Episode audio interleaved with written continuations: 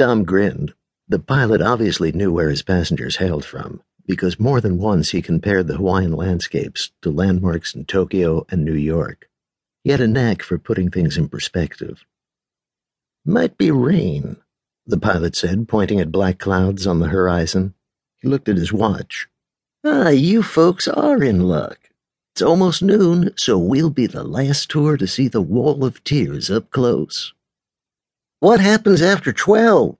Tom asked, shouting even though everyone could hear him clearly over the headphones. He spoke the same way when talking on Sandy's cell phone. I'm kind of a neo-Luddite, he often explained.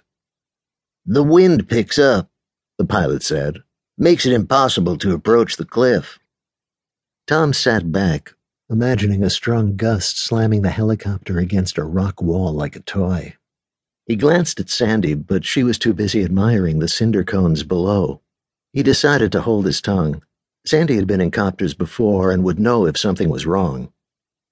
The helicopter moved toward a narrow enclosure of cliffs, a box canyon covered in dense vegetation.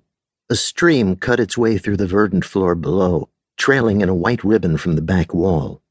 Dozens of waterfalls streamed 600 feet down the cliff, springing directly from the stone in some kind of magic trick. The water comes out of ancient lava tubes, the pilot explained.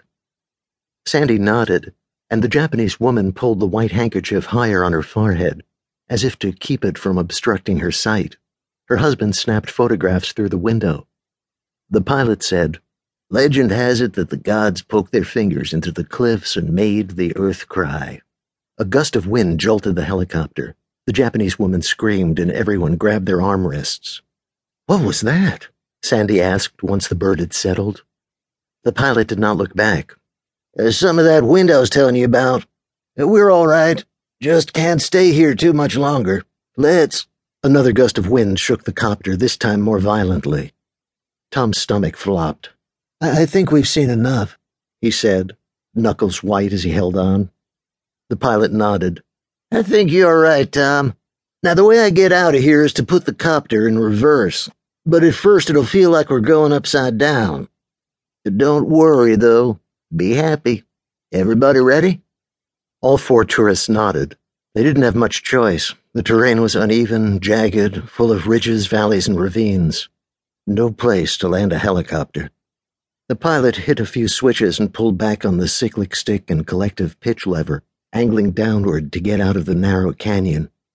Suddenly, a powerful wind shear slammed into them, and the helicopter veered sideways, causing everyone to strain against the seatbelts. The pilot tried to adjust, but the gust of wind was too severe and too sudden. It hit the vehicle at the most vulnerable time in the maneuver, and the engine cut out.